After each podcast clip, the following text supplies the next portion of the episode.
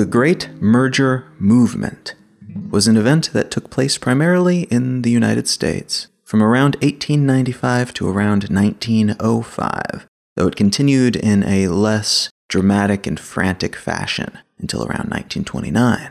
During this period, more than 1,800 companies were sucked up into other companies through consolidation, meaning there were nearly 2,000 fewer companies in the United States after the dust settled, and the ones remaining were all larger than before, made up of a Voltron like combination of previously smaller entities that joined together to become a more powerful, unified whole.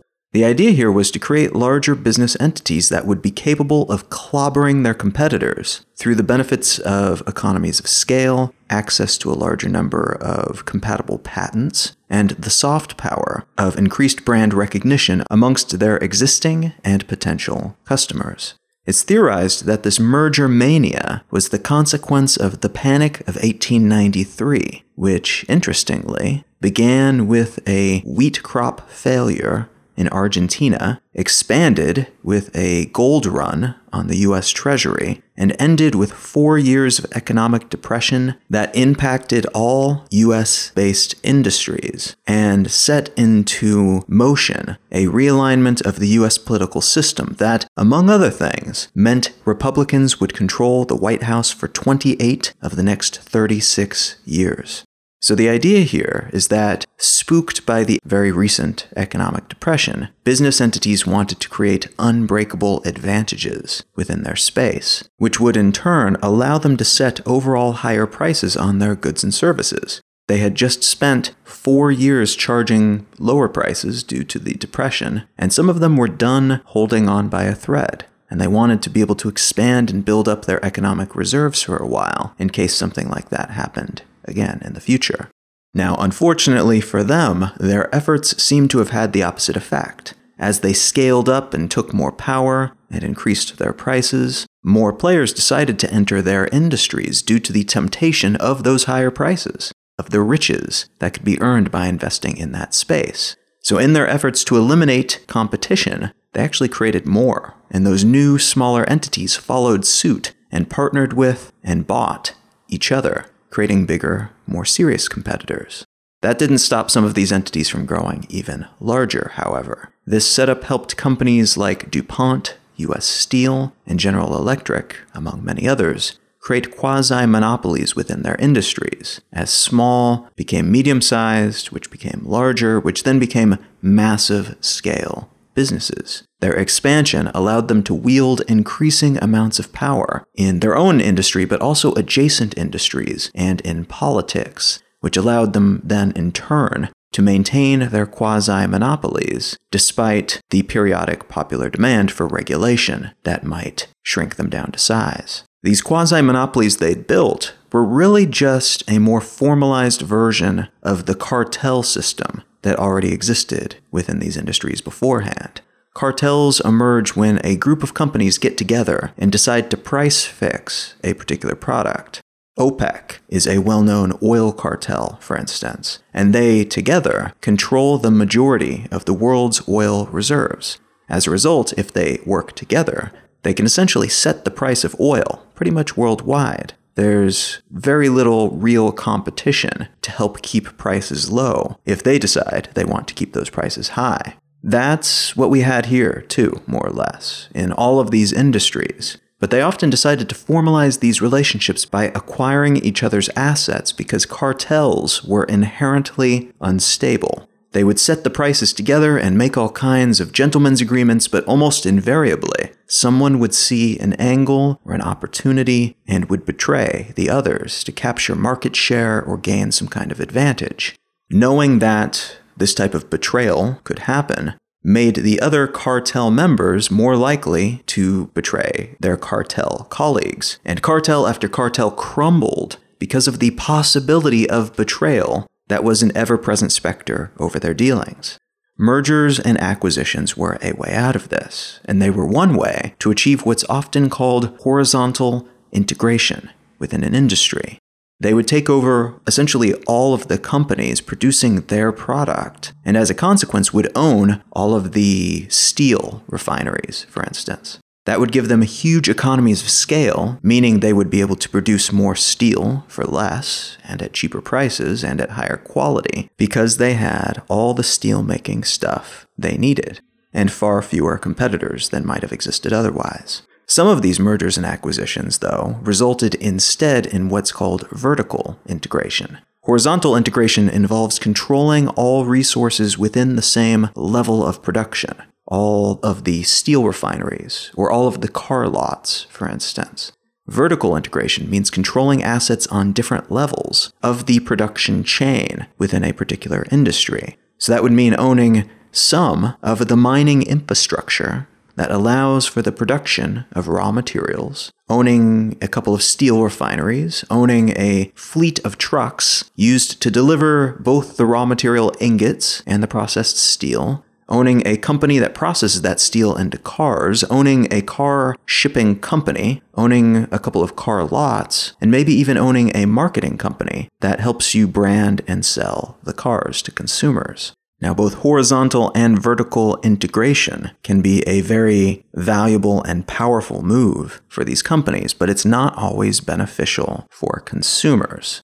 And that is why governments tend to regulate anything that smells like a monopoly because it could take away some of the much vaunted benefits of capitalism as it's practiced today. Within the European Union, market share is used as a gauge to determine whether a horizontally integrated, vertically integrated, or both company is becoming too dominant. If they've become, in short, a monopoly that is harmful to the common market. This is a tricky thing to prove, though, in part because of the soft terms that are being used, and in part because you can argue, and big companies can afford to argue more forcefully and eloquently than most because of the legal teams that they can afford. But you can argue that industries differ, time periods differ, and that one's dominance within a field isn't necessarily harmful in the sense that the law is watching out for. Within the US, the Herfindahl Hirschman Index, or HHI, is typically used to measure the size of a particular company within their industry to determine whether or not a harmful monopoly has formed.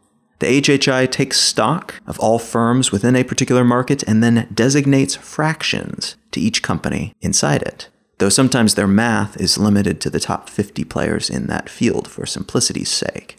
So there is a whole sum of one representing the entire field of, let's say, steel production, and a particular producer of steel has an HHI score of 0.25. That means that they and their holdings make up approximately 25% of the entire steel industry, which by most measurements is not dominant, even if it is big, and therefore they are not a monopoly. It should be noted that the HHI also makes use of what's called a concentration ratio and a few other adjustment tricks, which allow the final number to include data from non monetary considerations. So even when companies are dominant through their relationships and integrations, rather than just their bank account size, this measurement, in theory, should still give them approximately the right score for a company's influence weight within their industry. But increasingly, large business firms do not fit neatly within just one industry. Where would you put Apple, for instance? I think you could easily broadly call them a tech company, but they also have a music wing, and they make TV shows, they broadcast, in other words. They also distribute video games, they have a news app through which they curate journalism. What would you call Amazon? They sell things, they're a marketplace, but they also make a huge portion of their revenue from their AWS online services, meaning they're an internet services company as well. But they also stream music, and they have consumer and business oriented cloud services, and they operate a shipping and delivery network, and they own a grocery store chain, and they make their own in house products, and the list goes on and on. What I want to talk about today is mergers and acquisitions, and alongside that, I want to talk about scale, both up and down, and how scale influences the type of work that we do and how we approach that work.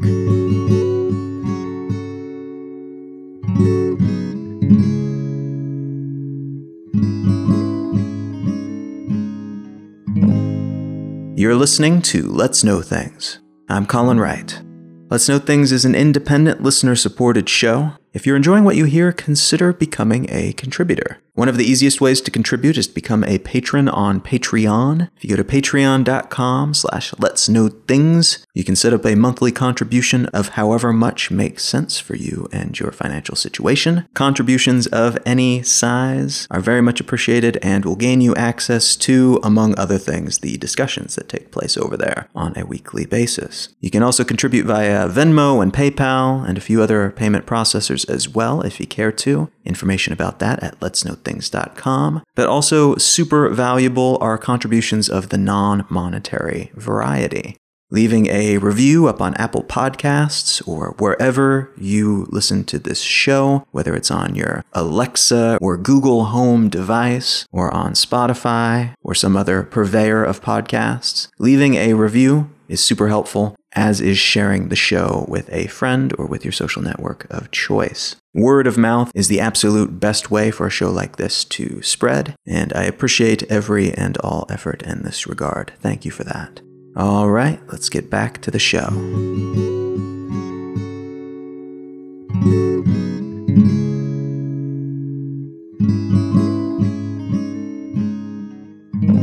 The article I want to start with today comes from Business Insider, and it's entitled There is a 40% chance Apple will acquire Netflix, according to Citi.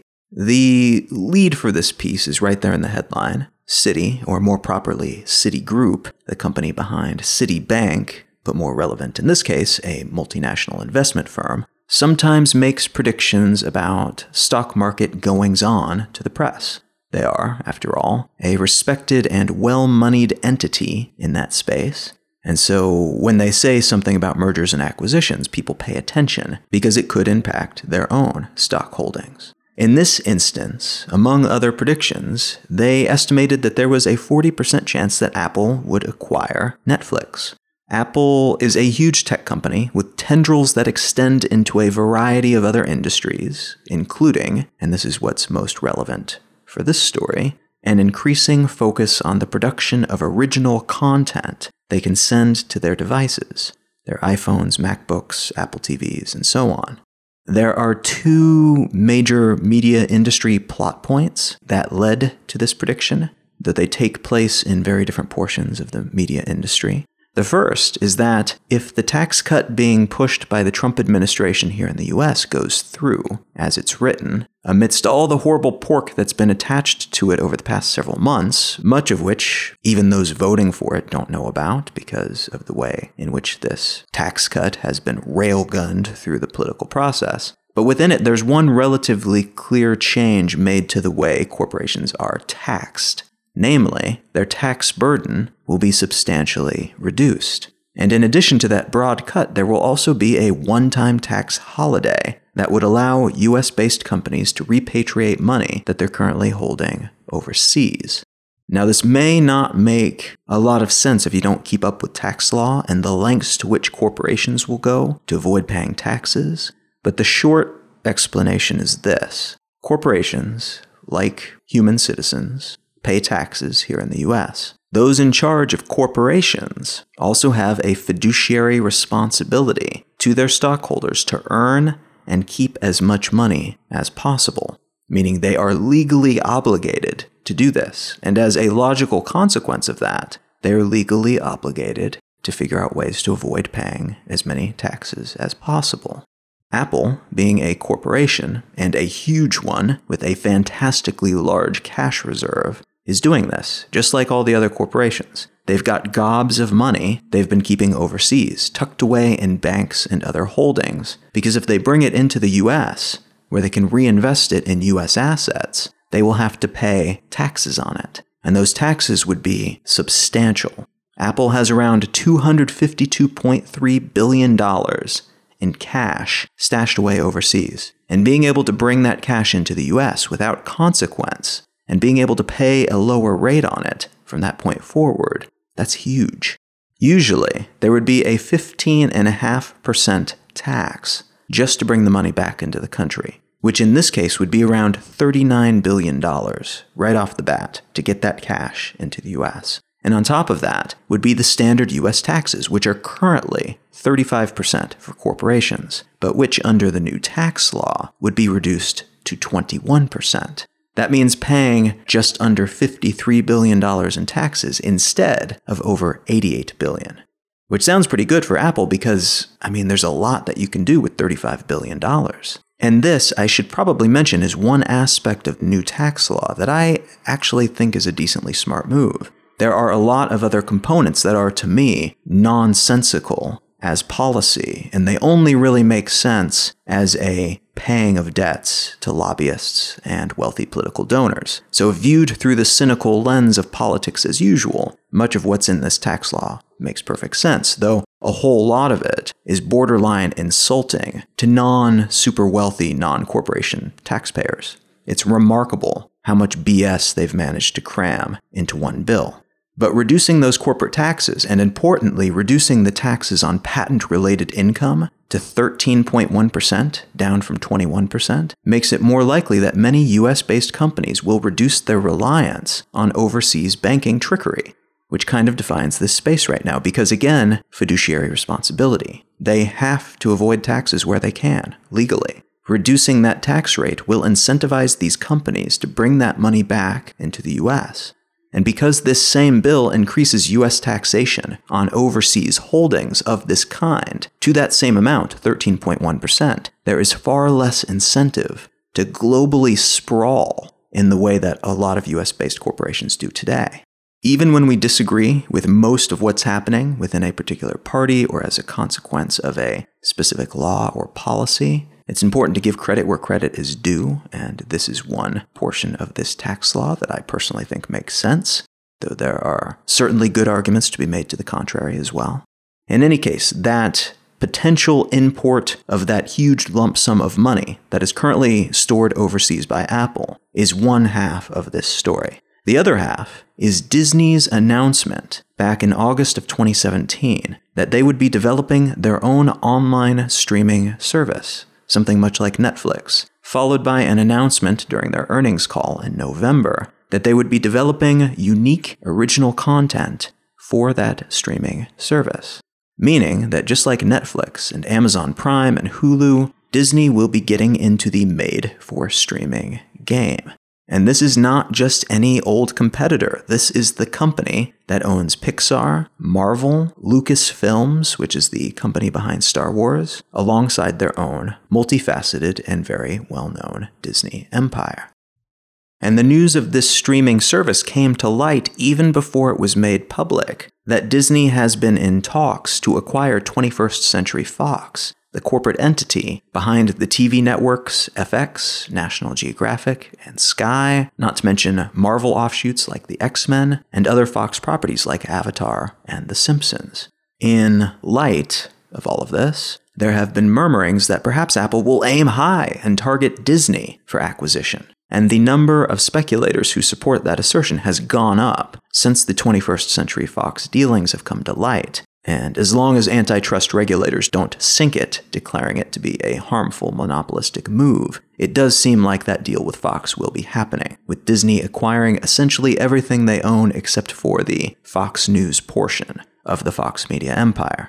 But the winning money in terms of next step Apple acquisitions is still on Netflix for most industry experts because of Apple's history with mergers and acquisitions. They tend to aim for the Pepsi in an industry that they want to enter, not the Coca Cola. They want the second or third best, the one that doesn't have a massively overvalued price tag, because they know, being Apple, they can quickly fluff up the value of anything that they bring under their corporate aegis. So rather than paying out the ears for a home run like Disney, they could instead buy a company like Netflix that has solid infrastructure and intellectual properties of their own, but which publicly at least is a somewhat dimming star, at least at the moment, because of that new perceived competition with Disney, which could dramatically decrease a buyout's asking price. They're looking pretty good. Experts from Citi estimate that Apple would only require about a third of the cash that they would be repatriating into the US to purchase Netflix, which would leave them plenty left over to make other strategic acquisitions or to pay down debts and buy back shares of their stock, which is how they typically spend their spare cash under normal circumstances.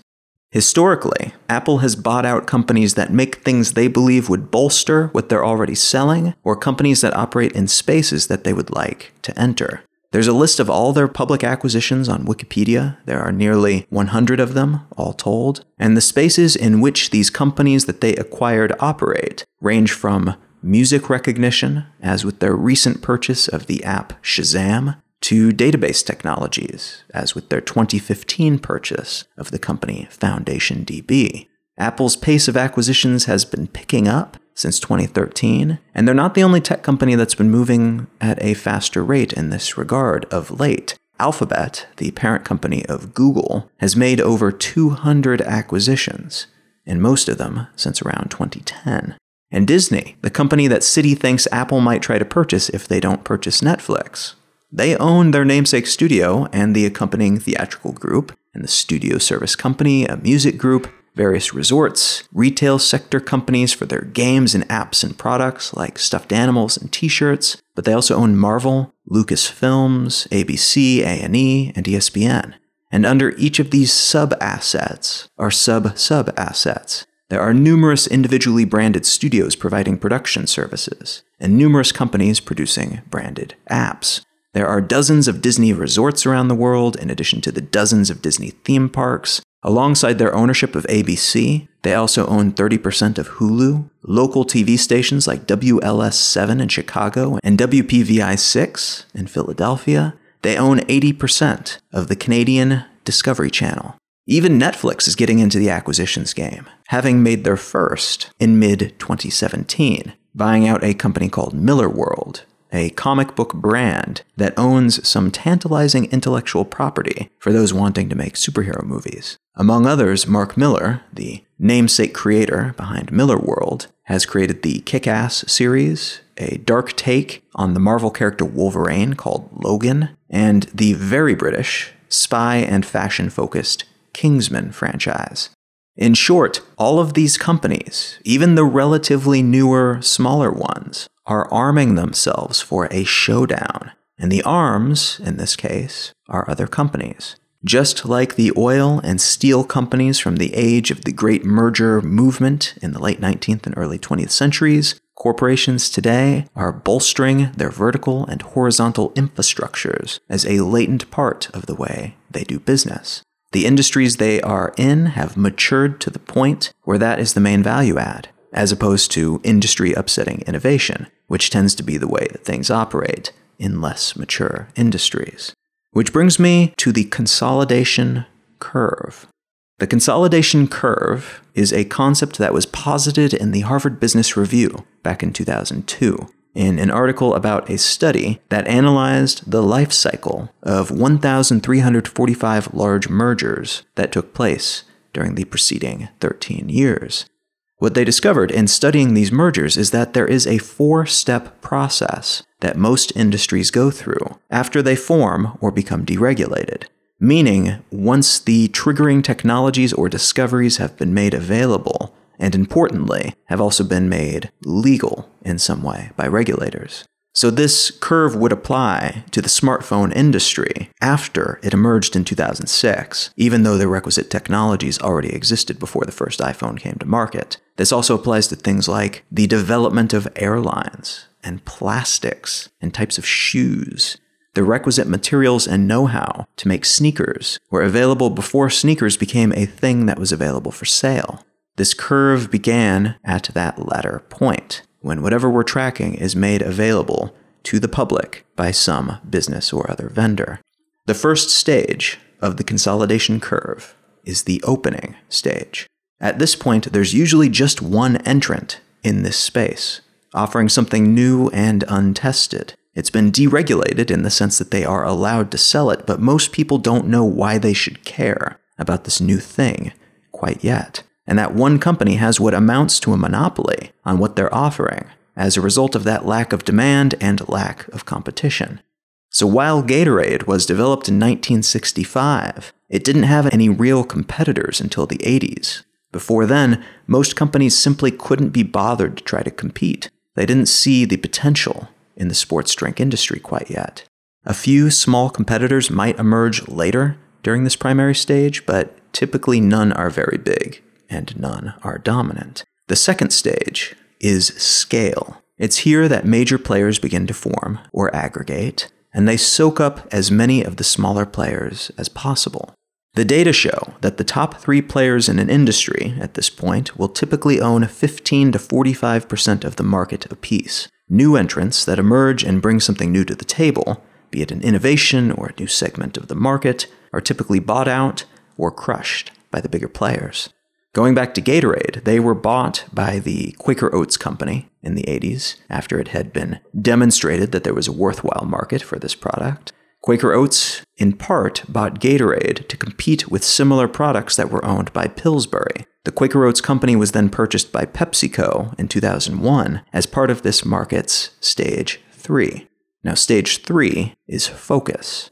During the scale phase, the companies involved compete tooth and claw to take all they can, and then they salt the ground around them so no competitors can emerge outside the two or three main players. When they arrive at the focus stage, they've cleared the area and are more concerned with reinforcing their assets and outgrowing their main competition. At this stage, each of the players will usually own between 35 to 70% of the total market share, though there will still generally be 5 to 12 companies involved, most at far smaller levels. And it's at this stage where you see big, brash, swashbuckling gambles intended to usurp the existing hierarchy that emerged during the previous stage. So you might see the second and third largest mobile phone companies merge in an attempt to take on the first place contender within their industry. You might see big giants in one industry, say search engine optimization, scoop up a small but growing company in an adjacent industry, say online video streaming, for what seems like way too much money as a means of accumulating an insurmountable lead over their competitors. This was the case with Google when they bought YouTube back in 2006. It was a move calculated to give them a massive lead over their search engine and ad placement rivals by providing them with stable footing in the video ad space before anyone else was making serious moves toward the same. Going back to Gatorade, during the second stage, the scale stage, Gatorade was already expanding beyond their initial US market into Canada, the UK, and parts of both Asia and South America. During the focus stage, they expanded worldwide and formulated a new low calorie version of the drink to expand their market share even further. They also came up with regional variations in flavors and outmarketed their smaller regional competitors. The fourth and final stage of this curve is called balance and alliance. At this point, the industry in question is mature enough to have just a few titans left with one usually owning 70 to 90% of the market. Here, the big players form strategic alliances with each other, sometimes to maintain growth and sometimes to hamstring new entrants who want to carve out a piece of the pie for themselves. Notably, this is not a stage that companies eventually progress through. This is the end stage for any company in any industry that even roughly follows this path. Here they stay, grappling with other titans, doing what they can to remain relevant and competitive, and to expand their base, their economic and asset foundation, though generally they do so at a slower relative rate than before. And because they're always trying to put out new root systems to expand their foundations ever further to support their ever growing bulk, like expanding the base of a pyramid, they're also constantly engaging with each other in different ways sometimes as allies, sometimes as enemies, sometimes as both at the same time. Samsung and Apple have a supplier customer relationship, even as they sue each other constantly over patent infringement claims. This is the nature of Stage 4. Companies that do not play the game tend to shrivel up and get eaten by those that do. Now, this isn't contained in the write up about this curve in the Harvard Business Review, but I would add that it's at this stage that these corporate giants are most vulnerable to smaller insurgents, to all the little barbarians at the gate that want to take them down and drink their milkshake. It's what you might call the Death Star syndrome. They become these hulking beasts that are too big to notice some vital flaw in their plans, and before they know it, some little tiny ship comes in and pew pew pews them to death. That's what it looks like when, for instance, a company like the young Apple Computer Company introduces a consumer friendly personal computer. Around the same time, the young Microsoft introduces their Windows operating system and Microsoft Office suite of software. These dual innovations upended IBM's stranglehold on the computer industry, which is significant. IBM at the time was often called Big Blue because they were the company in computers. They were the only company anyone took seriously, and these two small fry entrants knocked them off their perch. By 1994, about a decade after the release of the original Windows operating system and the first Macintosh personal computer, IBM posted an $8 billion annual loss, which at the time was the biggest ever in US corporate history. What we see happen time and time again is a business entity becomes so big and comes to have so much to lose that in trying to reinforce their position as the dominant player in their industry, they create the very circumstances that eventually lead to their downfall. Sometimes this takes the shape of corporate greed or arrogance, but more often, it's their inability to move with agility once they've put on all that extra bureaucratic weight. When you have 40,000 people working for your company, you're not going to move as quickly as a company with 40 people on the books. There are significant advantages to being the big player in any space, but managing such a beast is more cumbersome. Communication slows down, and you have far more liabilities than you did before.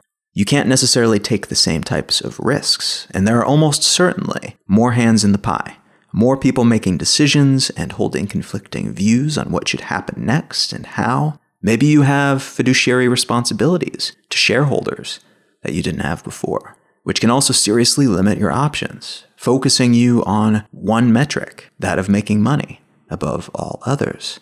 The predilection to lock down a particular industry also creates the technological climate for innovation.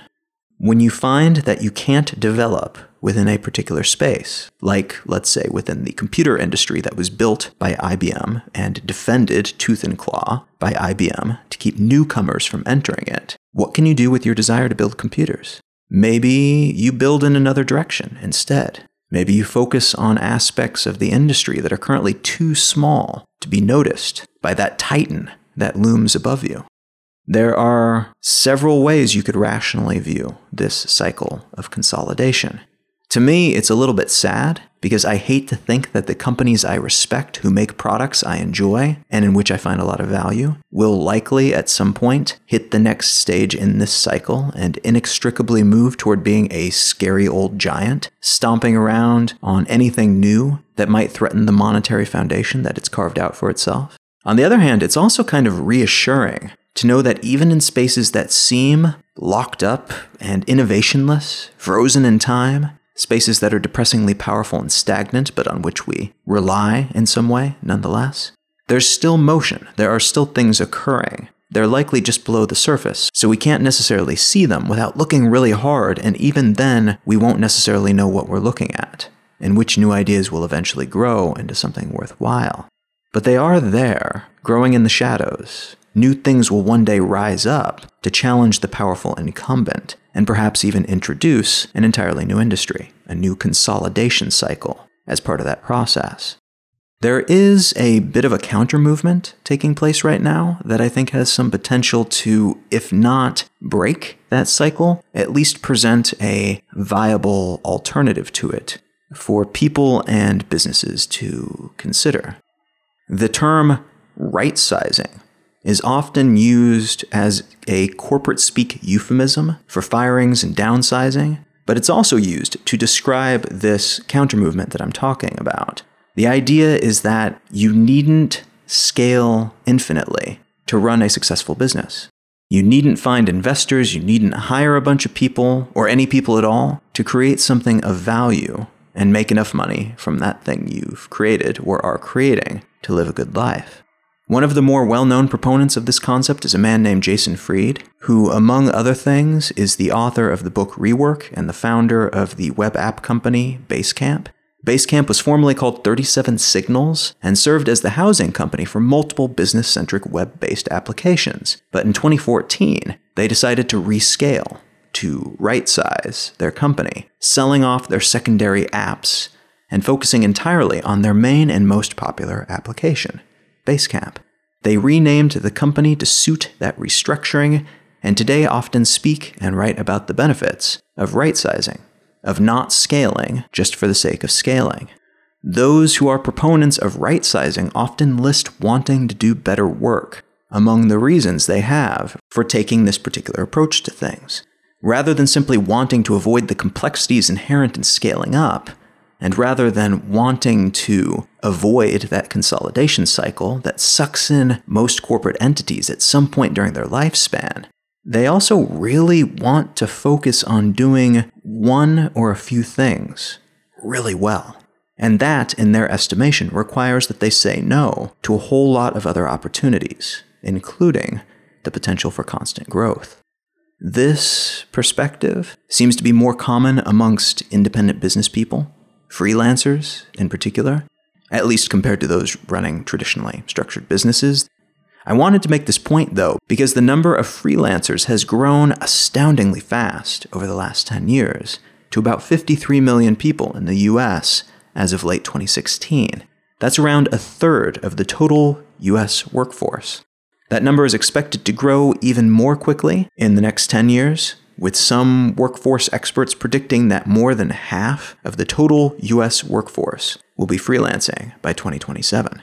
Now, some quick caveats regarding those numbers. The studies that they're based on are not great studies, and the entities providing those numbers are companies like Upwork and groups like the Freelancers Union, so they are not exactly unbiased observers. They have a vested interest in a larger freelancer population, and though I don't think anything was rigged to favor higher numbers, I do think the way the numbers were gathered and the way that they're presented leaves something to be desired. Speaking of which, there's a huge difference between freelancers earning tens of thousands of dollars per project, doing specialized work for big corporations, and freelancers who are part of the gig economy, driving an Uber for what amounts to minimum wage. These are both technically freelancers, but since we lack the vocabulary for greater granularity in what we mean when we are having this discussion, we also lack credible data telling us what a freelancer heavy future will actually look like in terms of income, in terms of lifestyle, and everything else.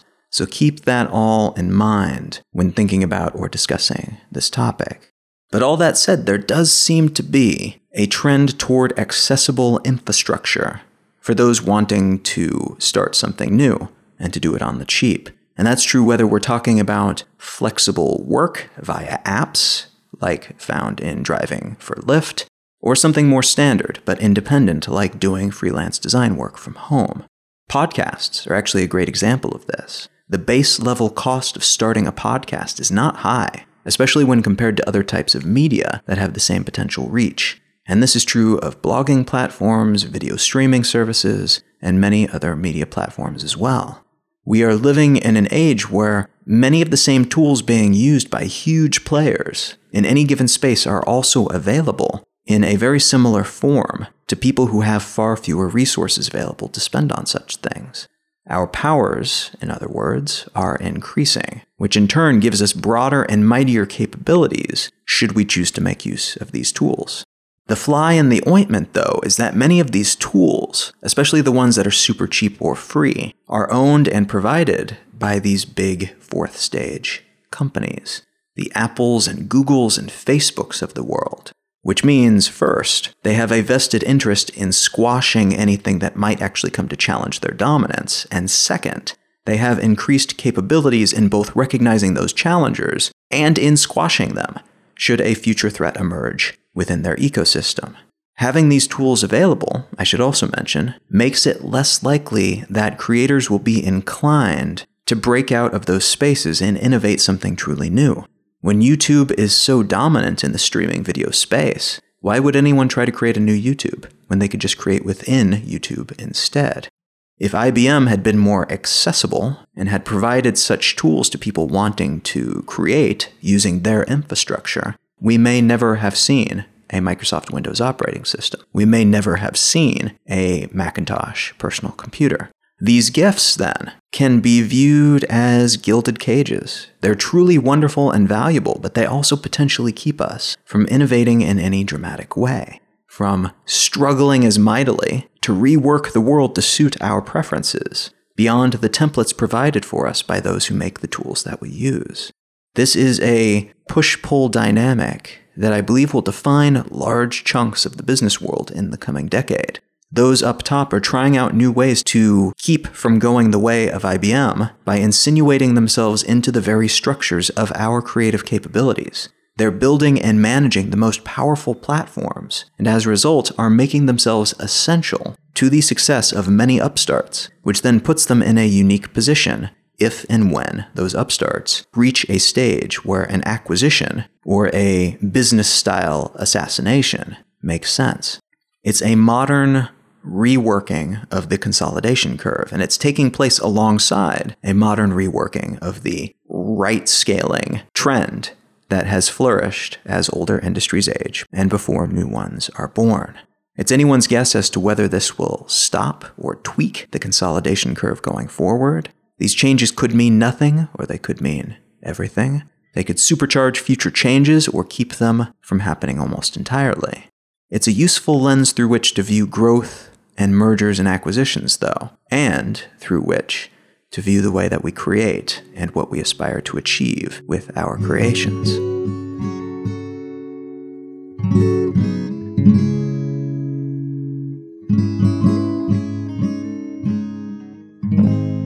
If you are enjoying Let's Know Things, consider becoming a patron. If you go to patreon.com slash let's know things, you will receive a patron version of this show which is the same as this version of the show, but it's missing these calls to action where I ask you to contribute. If you're already contributing, I'm not going to double down on that and ask you over and over again if I can avoid it.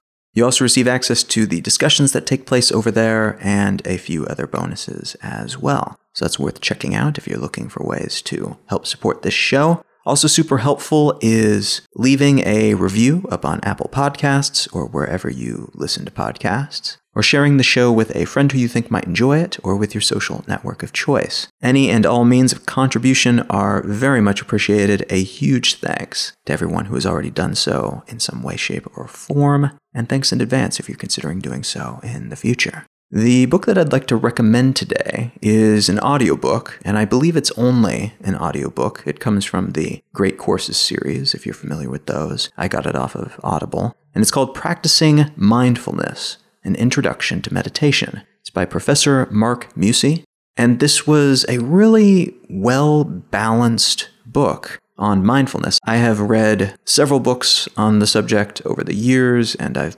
been practicing mindfulness to various degrees over the years as well. And this book provided me with some new insights, some new points of view from which to view the subject. And it was also well balanced in terms of providing ways of looking at things, a bit of history, answering some of the why we do things questions behind aspects of mindfulness, but then also actually taking the listener through a few guided meditation series. And this is something that is non religious. A lot of religious people practice it, but also non religious people do. I am not religious, but I find a lot of value in mindfulness. And again, even if you know something about the topic, you will probably take something away from this. This guy is very well known and well respected within this field. And even had I not known that ahead of time, it would have been evident from the way that he presented the topic. He's very easy to listen to and clearly very enthusiastic about this subject. So if that sounds interesting to you, consider picking up Practicing Mindfulness an introduction to meditation. It's one of the Great Courses audio lessons, and it is presented by Professor Mark Muesse.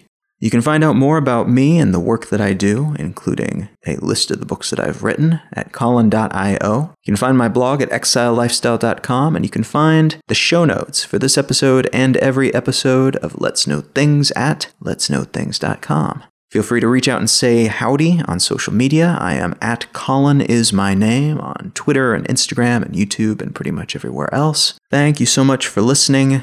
I am Colin Wright, and I will talk to you again next week.